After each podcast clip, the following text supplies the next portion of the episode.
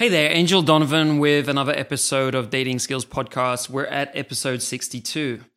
I wanted to give you a quick background on what I'm looking for in guests on this show, because I often talk about I want really good quality and good quality advice for you guys that's practical and effective, and it gets at the reality of what dating, sex, and relationships really is like.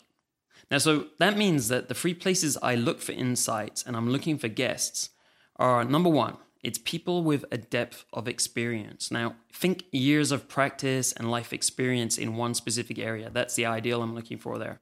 Number two would be extreme experiences. So that tells us what is possible. When someone has an extreme experience or extreme lifestyle, that tells us like, there's something like, there's something a bit different going on in the world that I didn't think was possible, but there are some people living like this. A good example of that would be Landon Fox, the male stripper we had on a few episodes back, right? He's got a pretty extreme lifestyle, and it shows you some like pretty hair-raising adventures he's had, which shows you what's possible. Maybe not for everyone, but it shows you what's possible. And the third one is what is proven scientifically.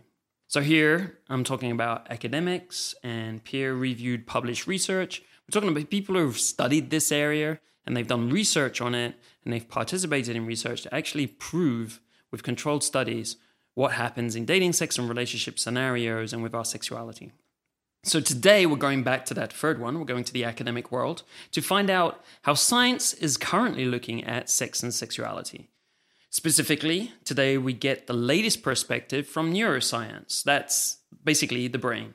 We're looking into the brain and its role in attraction and our sexual preferences and behaviors. So how it helps make decisions, how our brain makes its decisions around these areas. Today's guest is Andrea Kuszewski. She's a cognitive scientist, behavior therapist, and research psychologist. She has written for Scientific American, Discover Magazine, Wired UK, and has a popular neuroscience blog called The Rogue Neuron on Science 2.0.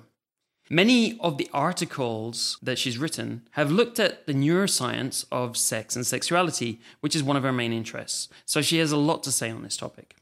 Now, some of today's interview is going to get a little technical as we get into neurotransmitters and brain structure and other things, but it's well worth the effort to get through it as it really offers an interesting and scientifically valid framework on how we look at dating and relationships and how we make decisions that are related to these areas. So personally, I've walked away from this interview having learned some new ideas that will help with how I make decisions about dating and relationships. And specifically what I'm talking about here is in a specific situation where maybe you're not entirely sure about the situation. For example, there's a new girl you're with and you're not entirely sure that you're really into that and you want a relationship with her. With the framework we discussed today, you could look at that with a different perspective and you'd have better understanding of how your brain's making that decision and whether that's in your best interest or perhaps it's not so much in your interest, and it will help you to make those decisions. So that's why I think this is a really cool episode. And even though it's a little bit technical and you might have to maybe even like rewind a couple of times to actually get the stuff, it's definitely worth the effort to do that. Something that may help you with this are the references and the links from this show. So to get more information, check out datingskillsreview.com/DSP62. You'll have the MP3 download of the show and the transcript of the interview as usual, but also links to everything we reference in the show, including the academic references such as research. I'm Angel Donovan, and this is the Dating Skills Podcast. This is a 14-year ongoing mission to discover the truth about what works in dating, sex, and relationships, to become a better man. Join me as I leave no stone unturned. Chase down every expert, role model, and mentor with insights to get us to that goal as fast as possible.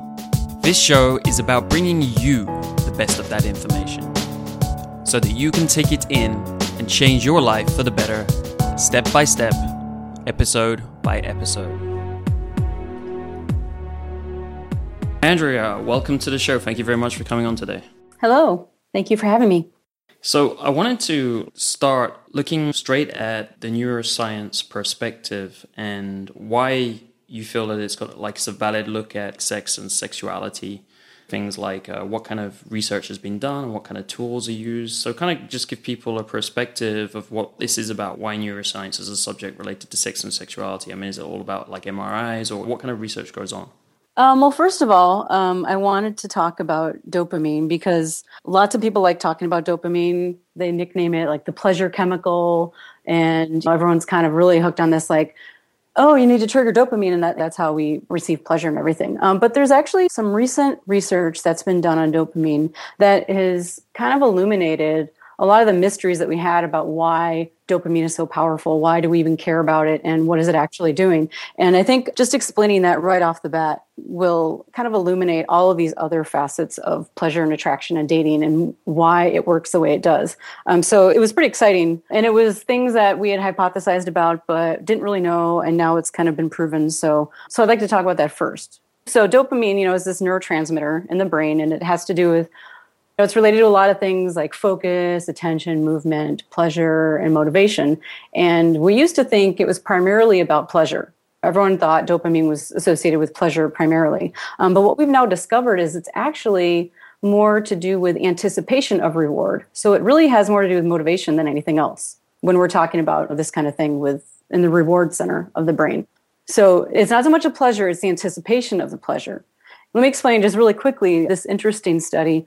The details aren't important as far as like when it was published or anything, but basically when you're presented with some kind of a reward, let's say even with relationships, you feel like this good feeling, okay? You're with someone. So we could give an example. It's like the first kiss with a girl you've been interested in for a while. Yeah. So let's say you have a kiss, right? And so after you experience that kiss, you experience pleasure. You're happy. You're like, that was cool. I like it. So then the next time you're with this person, and let's say your brains are hooked up to these machines and you're measuring dopamine, hypothetically, this thought experiment. And so you get this pleasure response. So then the next time you're with this girl and you see her coming towards you, that would be like the cue for the kiss. Your brain interprets this cue that the reward is coming. So you actually receive the spike of dopamine before you get the kiss, not after. So right before you receive the reward, right before you receive the cue, right after the cue, right before the reward is when you get the spike of dopamine. And so it's like the anticipation. Right. And dopamine, is it still like a reward for us? It's something we like? Well, we like it because it motivates us to engage in behaviors to get the reward. So it kind of pushes us towards the rewarding things. And so it's in the reward circuit in the brain is dependent on dopamine. If dopamine's not there, we're not really compelled to act in any way. Right. So I guess what I'm asking, so this is kind of order of it. So we have the kiss, right? But before the kiss comes the dopamine. Let's say that's the second kiss. Is there something that comes afterwards that is like a reward for having actually achieved what we were looking for? No, actually, it's just before. But once we experience the kiss, then you get like the serotonin, you're happy, you get the oxytocin, brings you closer to that person, you're more bonded. But the dopamine is all about getting us to take those steps in order to get it, like pushes us towards things. And so why we want the dopamine is because the more dopamine we have, the more compelled we are to engage in things to get the reward, putting us in hyperdrive. So here's the really interesting thing. If you present the cue every time, you're going to get that spike in dopamine right before the kiss every time. But what ends up happening is when scientists took the reward and they only gave it to the person like 50% of the time, and they didn't know when it was coming, what do you think happened to the dopamine? It halved? It actually spiked even higher. Oh, like wow. Crazy, ridiculous high. So when you introduce that element of mystery, when the reward could come, but we don't know exactly when, but we know we really like it, once you introduce that element of mystery, we are even more motivated to engage in that behavior, which sounds kind of counterintuitive, right? When I first started working as a therapist, we learned these schedules of reinforcement. And when I learned that if I gave the kid an M&M every time he's going to do something good, you get this amount of behavior. But then if I only give it to him every other time or every third time, and he doesn't know when it's coming, he's even more compelled to act in order to get that, which kind of blew me away. But this explains it now. So when we don't know exactly when the reward is coming, but we can anticipate that it might happen, we are even more compelled to engage in that behavior. The dopamine is even higher. So this is why things like people in Vegas that have designed the gambling, they're like masters at building that anticipation. You think like this next time it could happen, but maybe not. But it could, but we don't know. We are even more addicted to behaving in that way in order to get the reward than if we know that every time we push a lever, we're going to get some money out. Right. Well, that's interesting. I'm just thinking kind of over like all the stuff we cover, and that tends to fit with a number of things, like concepts people talk about. It tends to be people are a bit more mysterious. So a girl you know less about, for instance, is likely to be more interesting. If you think about affairs, right? All these guys having affairs, they don't know the women so well, and they can't predict what's going to happen in the relationship and so on. It's novel, it's interesting, it's that little bit of mystery. You don't know what's going to happen, it's unexpected. All of those things are really, really, really strong triggers for dopamine. Huge. So that kind of explains why people have to work on relationships more. Would basically the dopamine go down over the duration of a relationship because you know what's going to happen more and more and more as you get to know the character and personality and so on? There's a couple of ways that dopamine gets blunted. One is that you just have the same thing over and over again, and it's just not any different. You're going to get satiated on it. And also if you can predict when it's going to happen. So it always makes me laugh when you have people in couples counseling and they're like, well, if you want to have more sex, schedule a time like every Thursday at 6 o'clock. And I'm like, God, that is like the worst advice ever. I can't even... It's like, okay, it's time for sex now. Are you ready? You know, how boring is that? But the best way to have more sex is to do unexpected things and not schedule it and allow for spontaneity. And that's really the best way, because you're going to get more pleasure out of that. Yeah. So this is where I think people that are trying to coach dating and things like that, this is where they've kind of taken these real phenomenon that we've observed and they've kind of slightly misinterpreted it. And sometimes it goes wrong. So if we know that people that are boring or people that are doing expected things are not as exciting as the unexpected, the novel. So what ends up happening is like, oh, girls don't like nice guys because they're too predictable. That's how they interpret that. And true, if someone is like falling over themselves to do everything for me and whatever I want they're going to do, I'm not going to be as excited by that person. It kind of turns me off because I'm like, oh, too boring, right? But then there's someone that is more spontaneous and does unexpected things, but maybe they're not hanging on my every word, but they challenge me a little bit. And I like that. It's more exciting. But I think some people misinterpret that as if I treat a girl like crap and I say negative things to her, which is unexpected and different and novel, she'll like me more than if I'm a nice guy. And that's actually wrong. That's like a misinterpretation of that. So you can be unexpected and surprising and novel and clever and funny. Those are all good things. And you can still be nice. And you can still be nice. Yes. Which is pretty cool. Yes. So yeah. Is dopamine the only thing that motivates our behaviors? So for example, is a girl only going to be attracted based on dopamine, or is it a lot more complicated than that? And a guy's only going to be interested in a girl based on dopamine? Or do you think there's other things that play a role in the realm of neuroscience?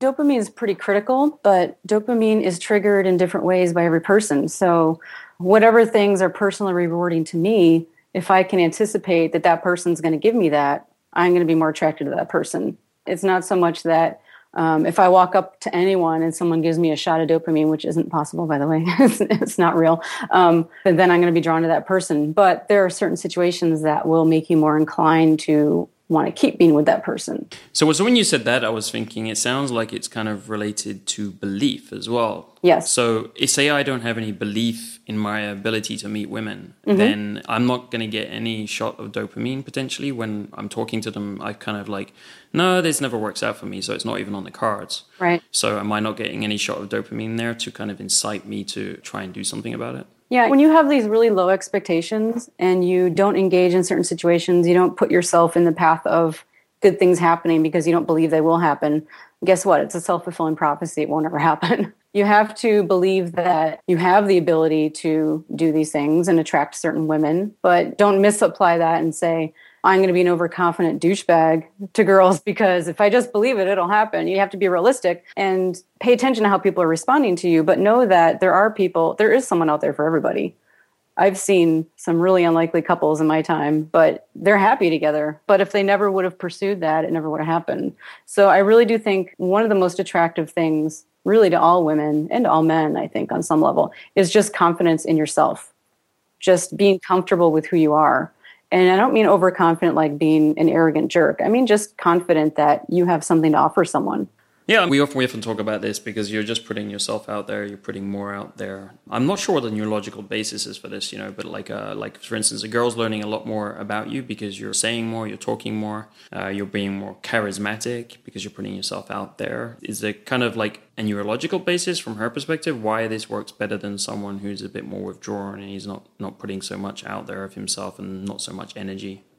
Well, if we like things that are interesting, if someone is talking to us and they're being genuine, they're really revealing things about themselves that she didn't know or that are not like the average guy, things that are interesting, they're going to be more attracted to that, generally based on, individual differences. But let me give you an example. This is actually how I met my boyfriend. No one ever thought that this would happen, but it did. So I had been a science writer for several years and speaking at conferences and whatnot. And he had been a follower of mine on Twitter, but we had never met in person. So then we ended up at the same science conference a couple years ago. And I was in an after party for the conference. And of course, everyone's wanting to talk to me. And he decided he was going to go up and start talking to me. And he's a programmer. So here I am. Oh, cognitive neuroscientist, public speaker, really popular on social media, all this stuff. And he's this programmer. And no one would have ever thought that if they said, oh, approach this girl in this way, he, no one would have believed him. But what I liked about him was that we started talking about technology, and he showed me an app that he built that was really clever, and it involved science and tech and all this really cool stuff. And I was like blown away and really impressed by this app that he built. And he kind of won me over in that way because he was being genuine. He was showing me stuff that he was excited about. And of course, I was interested in technology as well, and science, obviously. But he got really excited about his field, and he was talking to me about it in a really genuine way. And he was being himself. And he really kind of won me over that day. So we like to joke that every dating book probably tells tech guys, don't ever show a girl your app. That'll never win her over. But with me, it totally did, because that's something that I'm interested in. And I liked that he was being himself. He wasn't throwing lines at me. He wasn't like, hey, he wasn't being creepy or douchey or anything. He was just being himself. And that was the most attractive thing ever to me. So that's a message out there for guys that think that, just because they're nerdy programmers doesn't mean they can't get girls. So what's going on there? Because you get invested in a conversation because you're interested in it. So I guess you're getting some dopamine because of that. This whole dopamine thing, is it kind of like it's acting and injecting different doses of dopamine on all the time? And you're not often getting a cocaine kind of like dopamine high. Unless it's like a really extreme situation, I guess. But a lot of the time it's kind of like bubbling up and down. And this is what's motivating us all the time. So, for instance, in this situation, you say like the IT guy, he came across well to you because it was a subject you were interested in. So are you getting kind of like a little bit of a dopamine like rush when he brings up this interesting app, right? And he's talking about it and it sounds cool and everything. That gets you more invested in the conversation. And you get to know him and it kind of like flows onwards. What I'm trying to get at is, why is it that we stick in that conversation afterwards and with that person? Are we getting some kind of, I understand that oxytocin is kind of like a bonding. So if we're having more conversation with someone. There's a few things, but first with the oxytocin, the longer you interface with something or someone, the more bonded you will be to them. And that's just a fact.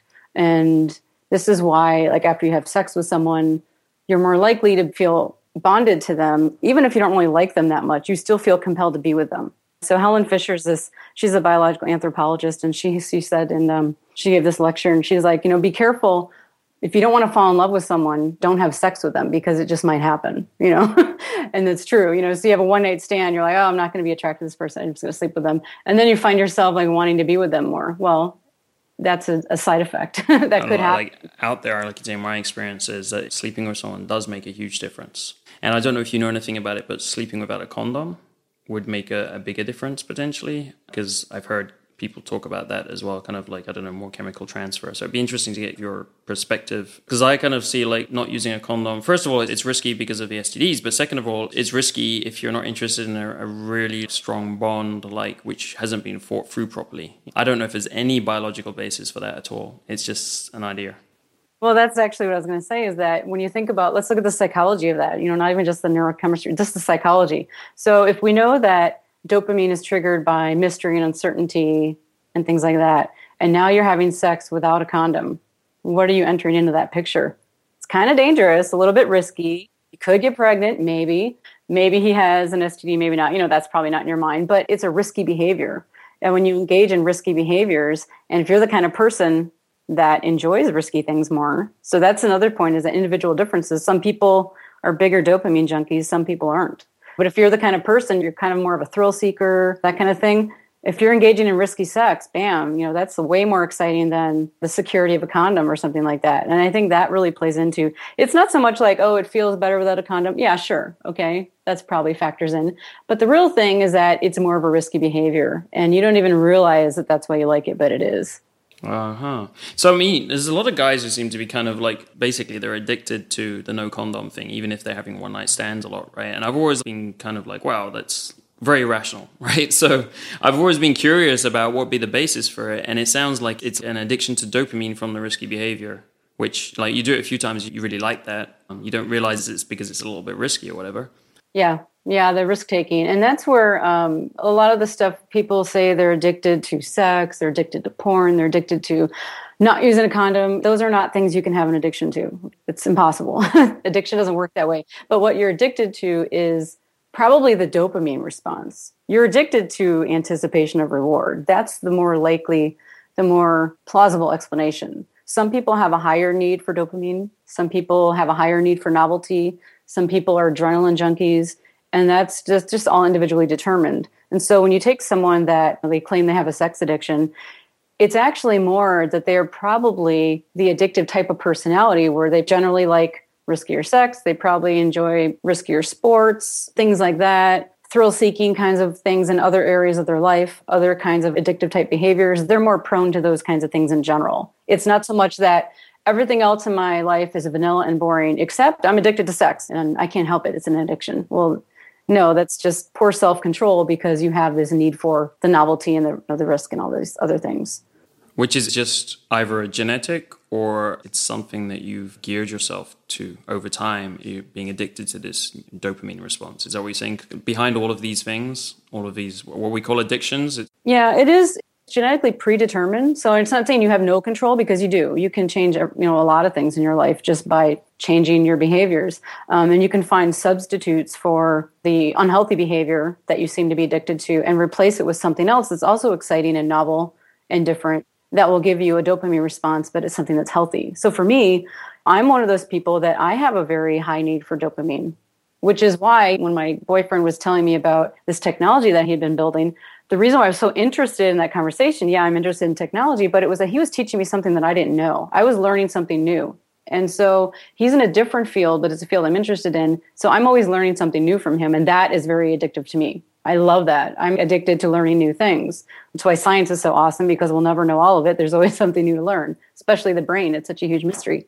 So for me, I could probably easily fall into really risky, unhealthy behaviors and keep getting that reward response in my brain from that and stay on that path. And you get stuck in this really unhealthy pattern of behavior. But for me, I'm actually happy with the healthier types of dopamine rewarding activities like research and learning and doing new things, learning new skills. I've been to art school.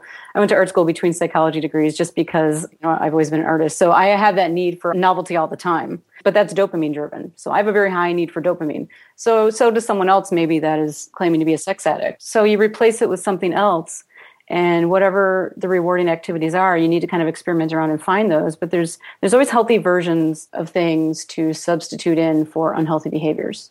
Right. And you're saying that's like perfectly, that will work for everyone, like substituting some other kind of dopamine generating. Because like one of the things I did want to cover was sex addiction, real or not.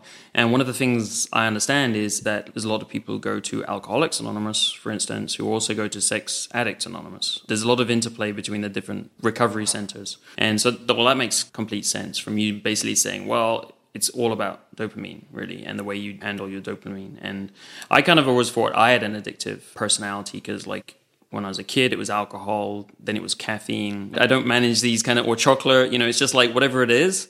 I'm kind of like, yeah, I'll have tons of that. And I have friends which are the same way. And then went for this period when it was women for a while. It was actually really kind of difficult to get out of that kind of mindset and now associate it with longer-term relationships. Although now that seems to be a lot more extreme, right? I really run away from the multiple because I see it destructive in my life. So I don't know what chemical change could take place there. But now basically that I'm driven away from that type of behavior because I see it as negative. So what have I done with chemically? Obviously, like now I have for long-term relationships, I have a bigger like dopamine spike. Somehow I've managed to replace that Or is there some kind of negative chemical that I've associated with some other experiences that I no longer have issues with addiction with? Well, what happens with the dopamine? Let's think of how I can explain this. This is a question that comes up a lot, especially like pornography, porn addiction. I actually just gave a talk only on porn addiction. Like that was the topic of the talk. And people, and we had this big debate about, is it real? Is it an actual addiction? What is it? And it's not an actual addiction. Cocaine is a drug. Porn is not a drug. No matter how you feel about cocaine, like it or not, if someone walks up to you and injects you by force, you're going to have that response in your brain. Your brain is going to have the chemical response to cocaine. However, we decide what kind of a reward we assign to porn. We decide how rewarding a certain person is or certain behavior is. When it comes to behavioral stuff, it's just a cue for stimulus is what it is.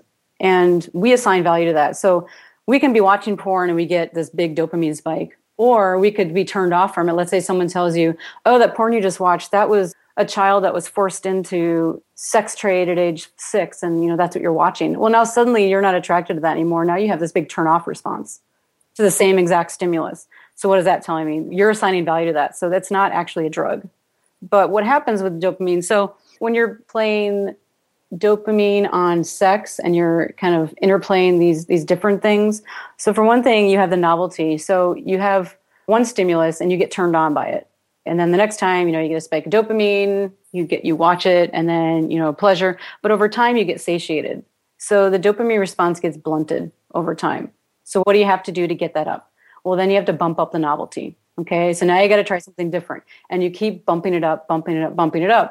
Because you're trying to get the same dopamine response from the same stimulus and it's not going to happen. So you have to keep getting more and more and more crazy and novel and unexpected and pretty soon, and you do it more and more often because you're trying to get this high dopamine response. But now we know that if you get the same reward every single time, it's not as exciting as getting it only sometimes. So the thing with pornography is that you've kind of taken out that element of uncertainty. You've just removed that altogether.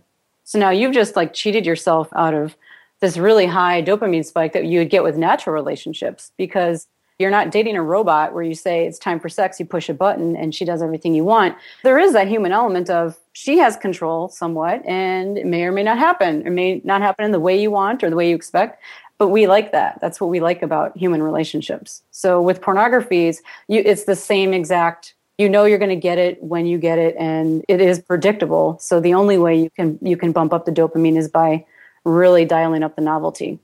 Yeah, this is interesting. We had, I don't know if you know a guy called Gary Wilson who did a TEDx expose on the whole internet porn. He has a website that helps people to recover. Yeah, I've watched that. Yeah. So we had him on the podcast a while back and basically a couple of his assumptions were he sees an addiction and he's got this whole kind of like recovery process for people. And the two things he was saying is like high-speed internet porn, the video stimulates your brain, which is the problem, not the masturbation. That fits with what you're saying. It's linked to dopamine is the brain. And he also says a couple of other things. I don't know what you'd think about these. Is like he thinks it impacts your behavior. Like if you get into this process where you're using porn and you're using the video stimulation, which if you think about it, like the video stimulation is it's always different women. So in one aspect, it's novelty. And as I understand it, there's also nearly always a progression. Like guys will start watching vanilla sex kind of porn and slowly over time they'll need something a bit different and a bit funkier and a bit more fetish and so on, and that's how they get eventually into some crazy. That's how the porn industry has kind of progressed into more and more fetish and so on online, and it's got bigger and more diverse basically. Yeah, that's the only variable you have control over is the novelty, because now you've taken out uncertainty. Now that's not giving you more dopamine, which it does in real life. So the only thing you have to control, the only variable is the novelty. So yeah, you have to keep ramping it up even more than you would maybe in real life because you have to in order to get that response. A couple of other things he said is it increases your promiscuity and it reduces your use of condoms. Have you got any perspective on that? I don't know direct evidence of that. So I can't say, yes, it does it by this percentage, but it would make sense to me that that would be a result because you are trying to get that same exciting kind of behavior or that response from behavior going on. So engaging in riskier sex is more exciting. Engaging in, you know, more kinky sex is more exciting, different people. So the other thing that porn does, so you have the dopamine response, but then also you start thinking this becomes normalized to you. You start thinking that this crazy, kinky, really wild fetish sex is normal. That becomes your normal. So then you go into a situation with an actual girl, you know, a real live girl, and she's not doing circus acts and doing all kinds of stuff to turn you on. And now you're like, oh, that's not as exciting. You're not getting that dopamine rush because you're used to, well, one, you're used to a different girl every single time because it's porn. And two, you're used to funkier stuff because you've been watching it for a while and you got bored and you moved on. So you're actually reducing your dopamine response to women, like in real life, through that use of porn. Yeah, and that's a real result. But the thing that's different with that from addiction is that if you stop watching porn for a number of months and you just like abstain from all that, you kind of let all your dopamine receptors like reset themselves. You're just like everything just go back to normal levels. And then when you start interacting with real women, now you have a natural sex response. So the ED, okay. Yeah. So how long does it take? Really, is it just a few months? And like anyone, say they were doing it for 5 years. Because I mean, we could also apply this to different areas of your relationships, like and so on, right? If you took a break from a relationship and came back to it, would you be more interested in it again? Yeah, you might feel differently about it then because it's not the same thing every single day. And then you take a break from it. Well, now you're without that person completely. Well, now when you get back together with them, now you're kind of looking at it with a new pair of eyes, like for the first time type of thing.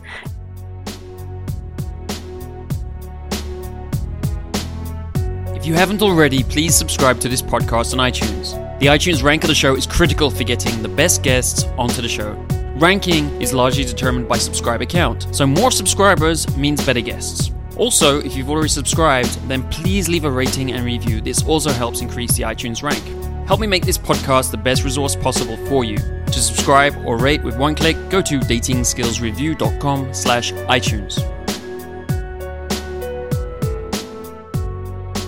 This could also, I was just thinking, explain like how some people say you're in a relationship for a while and then you finish with that. Maybe it's you finish with it because it's not working for you anymore.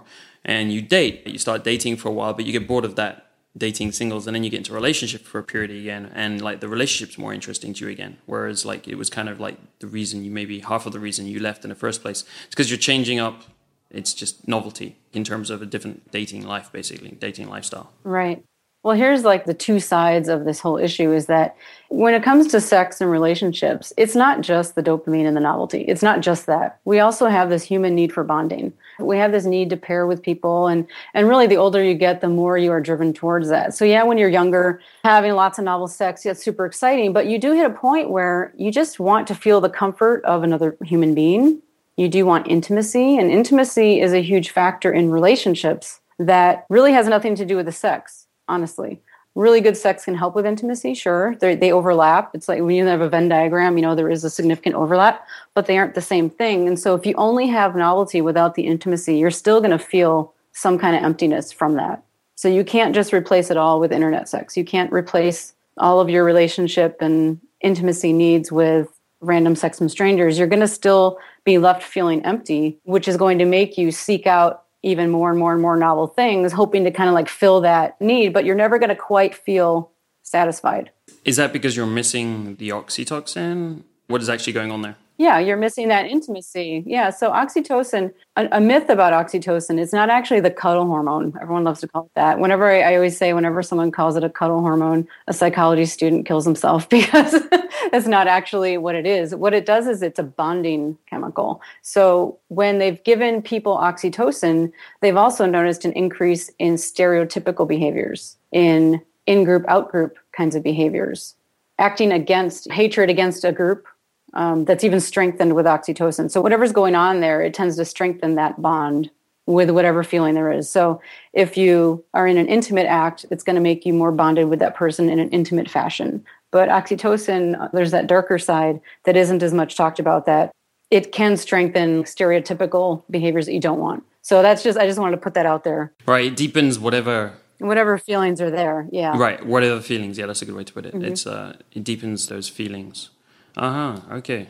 All right, well, just before we move on from the porn thing, another thing that Gary Wilson talks about is how it shrinks your frontal cortex, thus lowering your willpower and motivation. Is that anything you can relate to? Or I don't have any direct evidence that I've seen on that particular thing. I'm not denying that that's not a phenomenon that happens, but the brain is very plastic. It changes all the time. So your brain's probably different right now than it was when we first started talking. And that's just how the brain is. So anytime you have one area of the brain that's overactive and another area that's underactive, you're going to notice some growth changes. Some parts are going to shrink, some parts are going to grow. But that doesn't mean that it's not reversible. It just means that whatever behavior you've been engaging in, this is now how your brain is, but that doesn't mean that it won't change back once you engage in different activity. So the fact that the frontal cortex shrinks, maybe because you're not spending a lot of time. If you're spending all your time looking at porn, you're probably not reading physics and you're not reading other kinds of scientific information, you know, things that would grow your frontal cortex. You're not engaging in those. So whenever you don't use a part of your brain, it's probably going to shrink a little bit. You're going to notice a loss in gray matter. But that doesn't mean that once you start abstaining from porn and you start engaging in other activities that are more intellectually stimulating, that wouldn't come back to normal. Right, right. Oh, great. So another aspect of porn is the masturbation, and there can often be negative feelings associated with that, guilt and so on. And depending on what type of porn, or I guess your guilt could like get accentuated. Like the more weird the type of porn gets, like you could be feeling more guilt and negative emotions around that.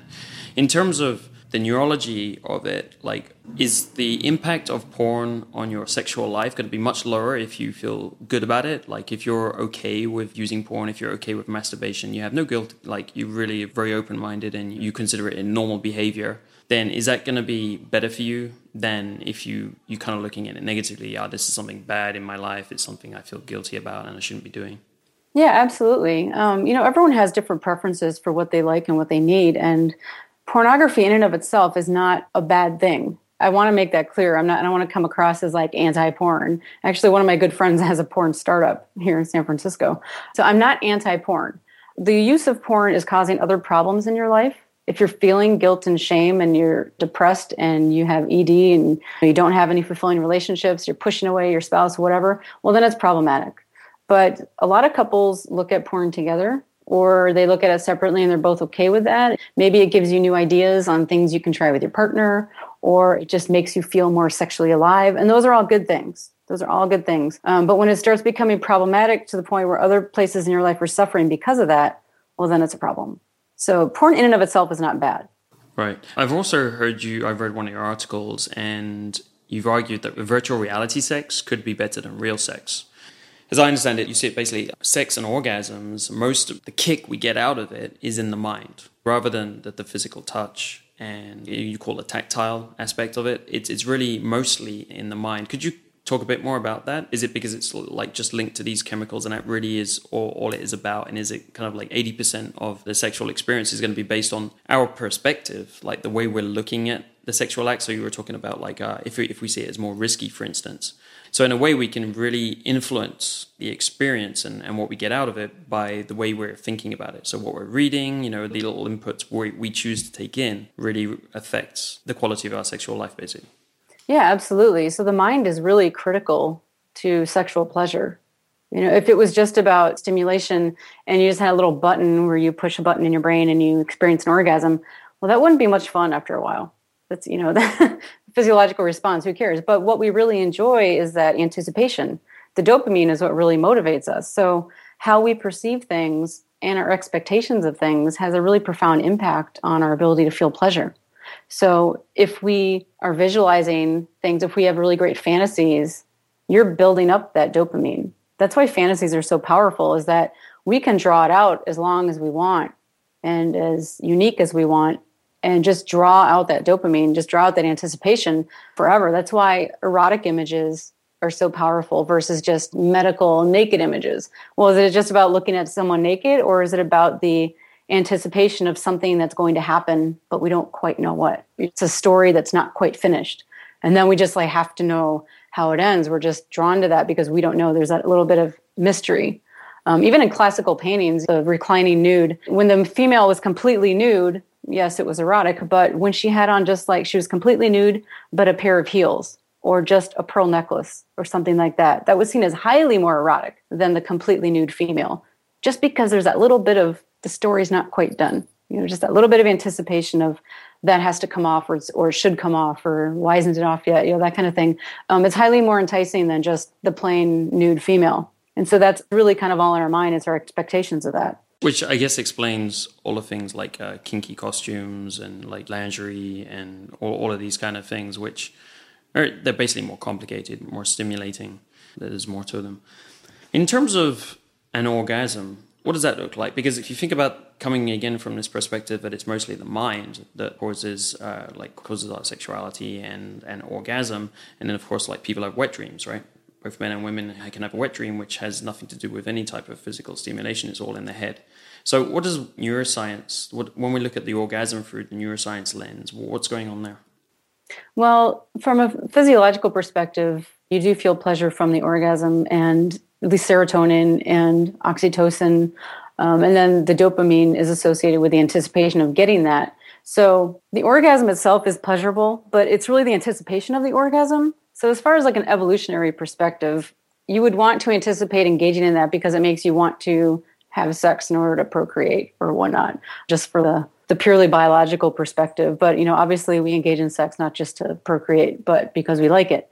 As far as the orgasm itself, yes, it's pleasurable, but for a lot of people, the leading up to the orgasm is actually the most pleasurable part. However, we associate the end result with the entire pleasure response. But you've had good and bad sex, right? So you've probably had sex where it was not that great, but you still had an orgasm. And you've probably had sex where it was just absolutely fantastic, and yes, you had an orgasm too. Are those both equal because you had an orgasm in both situations? Or do you rate one of them as a lot more pleasurable than the other? Qualitatively, like both men and women have longer orgasms, and in terms of women, they can have multiple orgasms, right? That's a lot more. Mm-hmm. Men can do it with like some kind of hacks, but as you know, physiologically, like you basically have to hack it. You can't just do that. But qualitatively, and I know you've talked about the prolonged neurological orgasm. I'm wondering if that is that a longer orgasm? Because I know, like, based on my experience, depending on the mindset, the relationship, for example, when you're in an intimate relationship, which is going very well, and you've got a very, you know, deep intimacy, you can have a different type of sex, which, like, I'll have a much longer orgasm than, like, say, if I had a one-night stand, you know, a few years back, and, like, I didn't really know the girl that well and stuff. I'm not likely to have that prolonged, like, kind of like a minute or whatever it feels like of orgasm, right? Because it's a completely different kind of physical response. I mean, that's the way it feels, as well as the mind response to it. So I know you've talked a bit about the prolonged neurological orgasm a bit. Could you talk a little bit about like the mechanism behind that too? Is there other ways to improve the quality, like the length and the quality of orgasms for both men and women? Yeah, so that's really relating to really that prolonged anticipation, that whole entire sequence of the cue for response and then the higher spike of dopamine and the mystery and all that anticipation, and then leading up to the orgasm. So that's why when we say that foreplay helps us have better sex, well, that's part of it, is because you're drawing out that whole entire process. You know, you're lengthening the story and you're adding all of these little elements to it that are interesting and fun, and they almost lead to the orgasm, but then they don't. And then you do something else that almost gets you there, but then you don't. And that kind of behavior is really addictive, and we really like that a lot. So you're going to get a higher pleasure response from that, just because you're drawing out that anticipation so long. It's like you're hacking the dopamine. You're playing around with it like as long as possible, you know, teasing and whatnot. And it's a lot more pleasurable than just, okay, a one-night stand, it lasts 5 minutes. You know, sometimes that is exciting. If you're in a long-term relationship and you have like the 5-minute quickie, yeah, that's exciting because that's novel. So now it's a different way, though, that's creating a pleasure response. Right. In a way, you're hacking it in a different way. Right. Yeah. So if you know all the variables, you know about dopamine and what it does, and and you know about oxytocin, and you know about novelty, and all these different variables that you can tweak. If you really understand why and how they work, you can kind of take any relationship and make it better. And so as far as like the long drawn out neurological orgasm, that's really with playing with that anticipation. And when you do that, you're going to have a longer pleasure response because there was so much buildup. Right. So is that both dopamine and oxytocin are going to spike higher and longer in your brainstream? Is that what's going on? Or? I'm not sure about higher spiking of oxytocin. It will be there, but I'm not, you know, that's not something where I can... Because often I feel like both women and men, like if you have a bigger orgasm, if you have something, you know, like that's something that's going to bond you more to the person. Mm-hmm. Could be just like, I guess it could be the novelty because it doesn't happen so often, right? Scarcity. Yeah. Or it could be actually, like as you're saying, oxytocin. Like if there's like a bigger and longer spike of that, potentially you're getting more bonded to that person. Mm-hmm. When you feel this huge pleasure response and you're just happy and you're like, wow, that was really great, and you're just lying there, you do feel more drawn to that. You're more bonded with that person. And that in turn is going to make you anticipate the next time with them even more. And so it's like that they interplay off each other. And so that's why, you know, I call it this neurochemical love potion, because it really is. And it could be dangerous because you could end up getting in a relationship with someone that's not good for you. But because it is so exciting and you end up getting so attracted to them and attached to them that it's kind of hard to quit, because you get addicted to that feeling of just everything is awesome whenever you're with them. And so is this different from a male and a female perspective? So often we have this, I guess, stereotype that women are going to be more interested in having a relationship with someone, especially after sex. I know definitely in the dating industry that's something that's said a lot. If you sleep with a girl, she's far more likely to have a relationship with you. Yeah. From your perspective, what are the differences, or are there any, between men and women and these kind of motivations? Yeah, so people like to point out the differences between males and females and the way that their brains respond to different things. And yes, male and female brains are different. They're not the same. But I don't think that's as critical when we're talking about sex and dating and things like that. It's not as critical as people like to think. We like to say, oh, men and women are different. That's why, you know, men are from Mars, women are from Venus. That's why these things don't work. Right. But really, it's when we draw those kinds of conclusions and we use those as our fallback, it's not really helping us. So yes, male brains are more responsive to visual images. Females are more responsive to smells, for example. Females are more sensitive to smells than men. That's just a biological fact. There's probably some kind of evolutionary reason for that. Who knows? But it's not really that important when we're talking about dating. And when we're talking about relationships and upon first meeting a female and or a guy meeting a girl, a girl meeting a guy, it's more important that you understand about what does that person find interesting? What do they like personally? Because some women, I have friends that are females that prefer a lot of sexual partners. The poly scene in San Francisco here is pretty big. So if someone does have a proclivity to go toward, you know, they want poly relationships, move to San Francisco because there's a plenty and it's very widely accepted. So move here if you're interested in that. But not everyone is, but not every male is interested in that. I know some guys that really want relationships and they just don't get into one night stands. Some females do. So to make those kinds of stereotypical conclusions, I think is wrong. I think it's a bad idea. So you shouldn't just assume that every girl you meet is going to want to get in a long-term relationship with you right away, because what ends up happening is you have these expectations of people. And then you expect everything that they do then is fulfilling that expectation.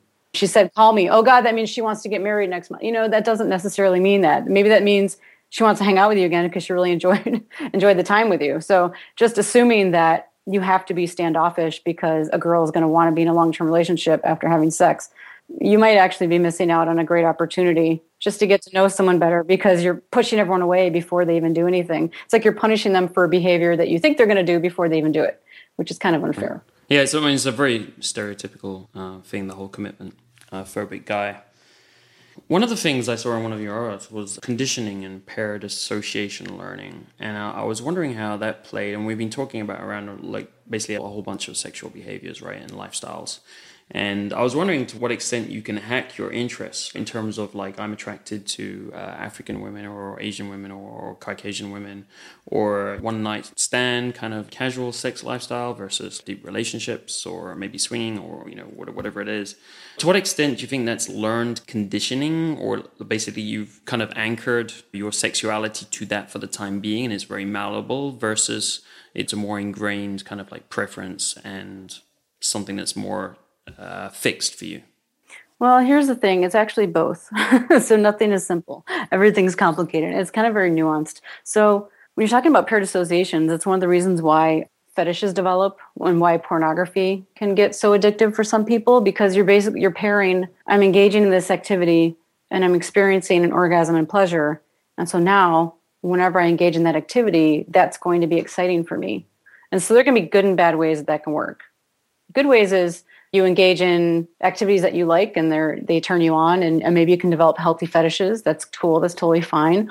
Or sometimes you can develop a fetish for things that you shouldn't, because they've been paired with sex so many times that now you're like inducing that pleasure response from something that you really shouldn't.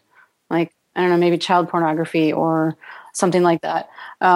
Is that specifically like one of the pieces of advice often circulates around like having an orgasm in association with that. So is it actually that because you get the biggest spike at the time of orgasm? So if you're pairing, like if you're looking at that image when that happens, like for instance, I'll give you a very specific example here.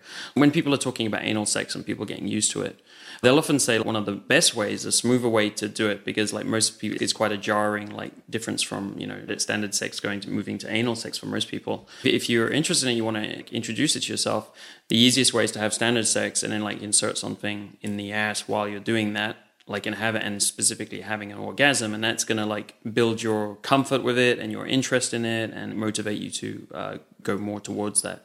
So does that make sense to you at all? Is there a big deal, the orgasm and associating it with things? Maybe even not so much the orgasm in that situation, but it does make sense from a behavioral perspective of if you're in a situation that you're enjoying, like sex, regular sex, and it's very pleasurable. Maybe you just had an orgasm, maybe you're about to, but you are enjoying it. That would be the time to introduce something like that, because you will then associate it with something that is enjoyable.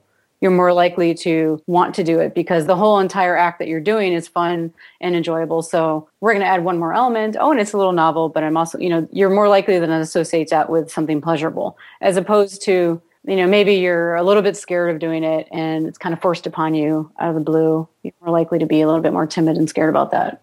It's not going to have as positive a reaction. But yeah, so pairing something with something that's pleasurable is a good way to do that. So yeah, if someone asked me for advice, that would be exactly what I would say. And so if there's something like, kind of going back to hacking this, or like something practical, so say there's something I don't like about my sexual preferences. Like, for instance, I'm always going for blonde girls, and maybe it's been 10 years and I'm not sure why I'm just like, you know, always like interested in blonde girls or whatever. But it's something in my sexual preferences I want to hack. Can we consciously hack this and like open ourselves up, for instance, to like, I don't know, redheads, or, you know, just like hack these sexual preferences which seem to be ingrained? Well, yeah, absolutely. There are preferences that are somewhat predetermined or ingrained. You know, I have preferences for guys with dark hair. I think I've dated like one guy with blonde hair. And it's not that I don't like guys with blonde hair. I just seem to always be drawn towards the darker kind of dark hair, dark eyes, that kind of thing. That's just my personal preference. But that doesn't mean, but let's say that I decide, okay, I don't want to go for these guys anymore. Does that mean, it's not that I don't find blonde guys attractive? I do. But then it's like, you have to look for the other elements. So if I'm always after guys with dark hair, I'm always drawn to those. There's other things about their personalities that I also enjoy. I don't go after every guy with dark hair. You know, certain personalities I'm drawn towards. So if you wanted to change, like if you're always dating blondes and you want to start dating, you know, maybe there's girls with red hair that I'm interested in. You need to kind of focus on what are the personality traits or the other body features that you enjoy, and focus on those that are with someone with red hair. Or I am actually redhead. I'm not trying to. Okay. I guess like to give it probably a better example, like I'll give you my situation many years ago. I'd grown up in a bit of a conservative family, if you like, conservative values. And I felt I'd been a bit socially programmed, and maybe, you know, my genetics were also driving me towards one type. And then one day I met a Japanese girl many years later, but I wasn't attracted to her in any way because she was basically Asian, and I had it just didn't register, like, because I wasn't attracted to Asians at all for whatever reason. But I pushed myself to get to know her better, and like one thing led to another. And then that basically opened me up to Asian women in general. And all of a sudden there were lots of attractive Asian women, which I would have completely ignored and not noticed before. Afterwards, I did that with other areas of that as well. Like it was African women, and it was like, you know, all these other aspects of my life, which I seem to be closed off to due to either genetics or social programming, I managed to open up. And now I feel like, okay, I see the whole world rather than kind of being blind to it. And it seems like it's been through this process of association, conditioning basically over time, which has like gone over the original programming, which said like all of that stuff isn't interesting to you. Yes, we are socially programmed in a lot of ways. And I think that happens in a lot of cases. I actually grew up in a very strict Catholic household. So my experiences were very limited when I was younger. But then when I got to college, it was like I was seeing the world for the first time, because I was then in control of what I sought out and what I spent time with and who I spent time with and different experiences. And of course, I found that the more I exposed myself to new things, the more things I realized about myself. I never realized that I was interested in A, B, C, and D because I had just never been exposed to them. But then once you are, maybe you find out that you like those things even more than the things that you previously liked, just because that was your whole world of experience. You know, you just never know.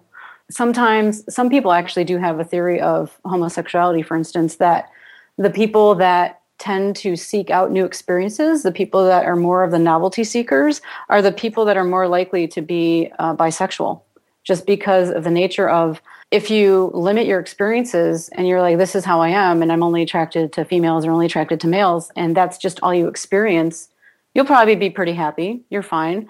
But if you experiment around and try, maybe you find out that being with women and men is way more exciting than you even imagined, just because you've never experienced it. So you just never know. So I would say, so in your example of like the blondes versus other types of women, just even asking a different woman out on a date or getting to know them, you may find out that you're now more attracted to different women because you're experiencing them, whereas you were more kind of mentally closed off from even conceptualizing them in that way. I felt like once I'd had the relationship and I'd had sex with like an Asian girl, that kind of really changed everything. It seemed to like change everything. All of a sudden, I was seeing these things everywhere. So obviously I've experienced it in other areas before. So I felt like it was the pairing explanation fitted that quite well. So thanks for that. Okay. So I understand there's also some mental performance impact that comes from your sexuality. Like one of the studies I was looking at was like, if you have more sex, then it helps you to develop your brain better. But it also had, it looked at the types of sex. So casual sex, like one night stand kind of sex versus an ongoing relationship where you're having, sex every few days with the same person. Have you looked into that at all? Yeah, there was a study several years ago about how having sex makes you smarter. I think I actually wrote a piece about that. And I was wondering, like, well, can virtual sex do the same thing? Because if you're just talking about chemicals and things like that. And so, yeah, what they found was that, so it was mice that engaged in either one-night stands or sex with the same partner, so to speak. And they found that the mice that were having sex with the unique partners actually had more neurogenesis, or the sex that they had sex with more partners, they had more neurogenesis than fewer. And so what it's doing is you're stimulating your brain in all kinds of different ways when you have sex.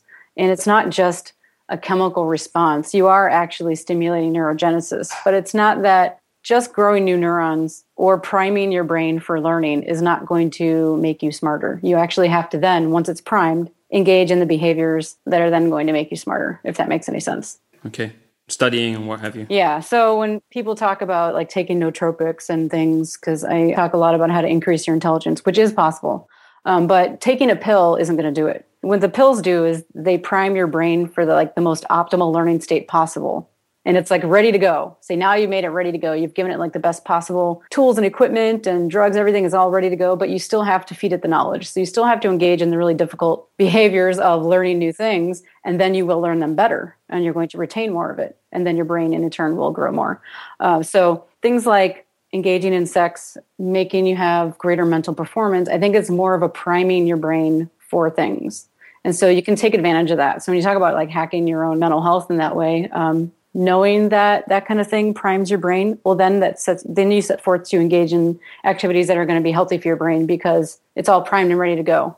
Right. Well, it's interesting. There's a stereotype that people involved in the polyamory community, swinging and stuff like that, are more intelligent in general. That's kind of stereotype. I don't know if you'd think that would potentially have any link based on that study or not. Yeah, that is a stereotype. And I do study intelligence. And the thing with intelligence that is the thing that it bothers me that so many people fall into this belief about intelligence. So they look at IQ scores and they try to determine all of these things that are correlated with IQ. When you talk about IQ, this is like a normalized, standardized distribution of scores, of ability. This is over an entire population. So in that population is included people that have mental retardation, people that are cognitively delayed, people that have had injury, so when you're looking at a distribution, the very low ends are also included in that. So when we're talking about comparing IQ scores, like high intelligence, and mostly people are talking about like 120 and above, 115 and above, the correlations between overall intelligence and individual things actually breaks apart after about 115. So these things no longer truly correlate, if that makes sense, because what the IQ score does, it distinguishes between people with really low ability and other people. That's what it's really good at defining. So when you're looking at, overall, the people that are engaging in poly relationships are smarter than the average population. Well, people that have severe cognitive delays are probably not engaging in sex with a whole lot of people. So maybe those people wouldn't be included. So you're looking at, it's almost like a self-selected sample.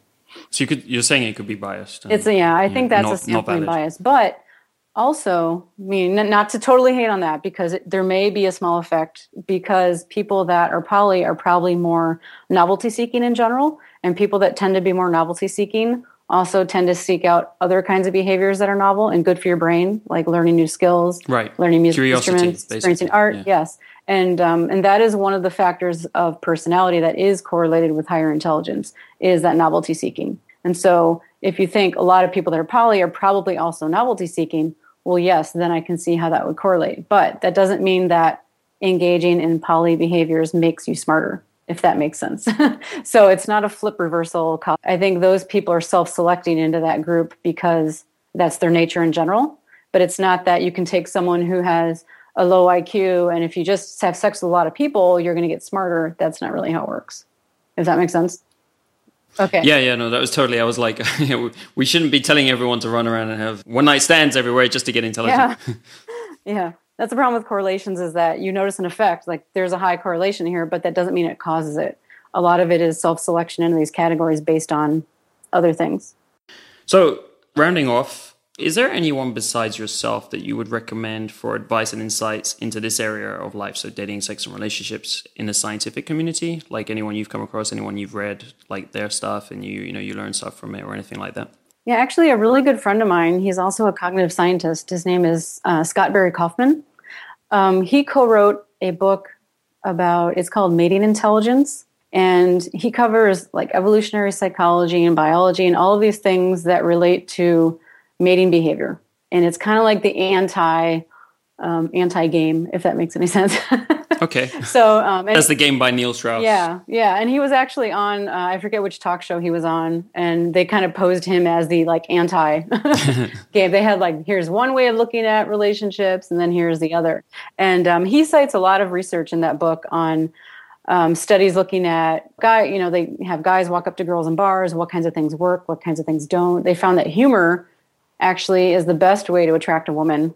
Being clever and funny. Yeah, that makes total sense to me from my experience. Yeah, and so they've actually... Like, humor is huge. Yeah, so I would recommend that book, and him in general. He writes a lot about that kind of stuff. Great, thank you very much for that.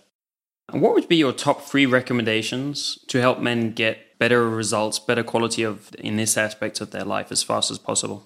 I guess for one thing, getting really comfortable with yourself. So being really honest about what your strengths are, what your weaknesses are, building up your self-confidence. And then taking that and using that as a way to entice women. So instead of trying to be someone that you're not, instead of trying to put on a persona of someone that you emulate, really kind of being comfortable with yourself and embracing the gifts that you do have and presenting that forward, I think is going to be a lot more effective for people. So I would say that. And also just putting yourself out there more. If you never approach a girl at a party and show her your app, you're never going to know if she'll go out with you. So just not closing yourself off to opportunities because you think you can't succeed. I think that's probably a bad idea. So just even putting yourself out there and making an attempt, because you never know. Yeah, the more tries, the more times it's going to work out, right? Okay, great. Thank you very much, Andrea. It's been great. Thank you for your perspective, from the academic world and the scientific world and everything.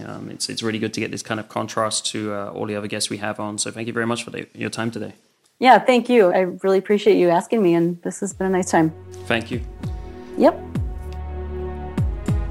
Take control of your dating life today. Take one idea or one insight from today's episode and apply it today. Don't wait. Do it today. That's all it takes to change your life, step by step, episode by episode. Learn more about what I, Angel Donovan, and my team do at datingskillsreview.com. How we help men like you take control of their dating lives.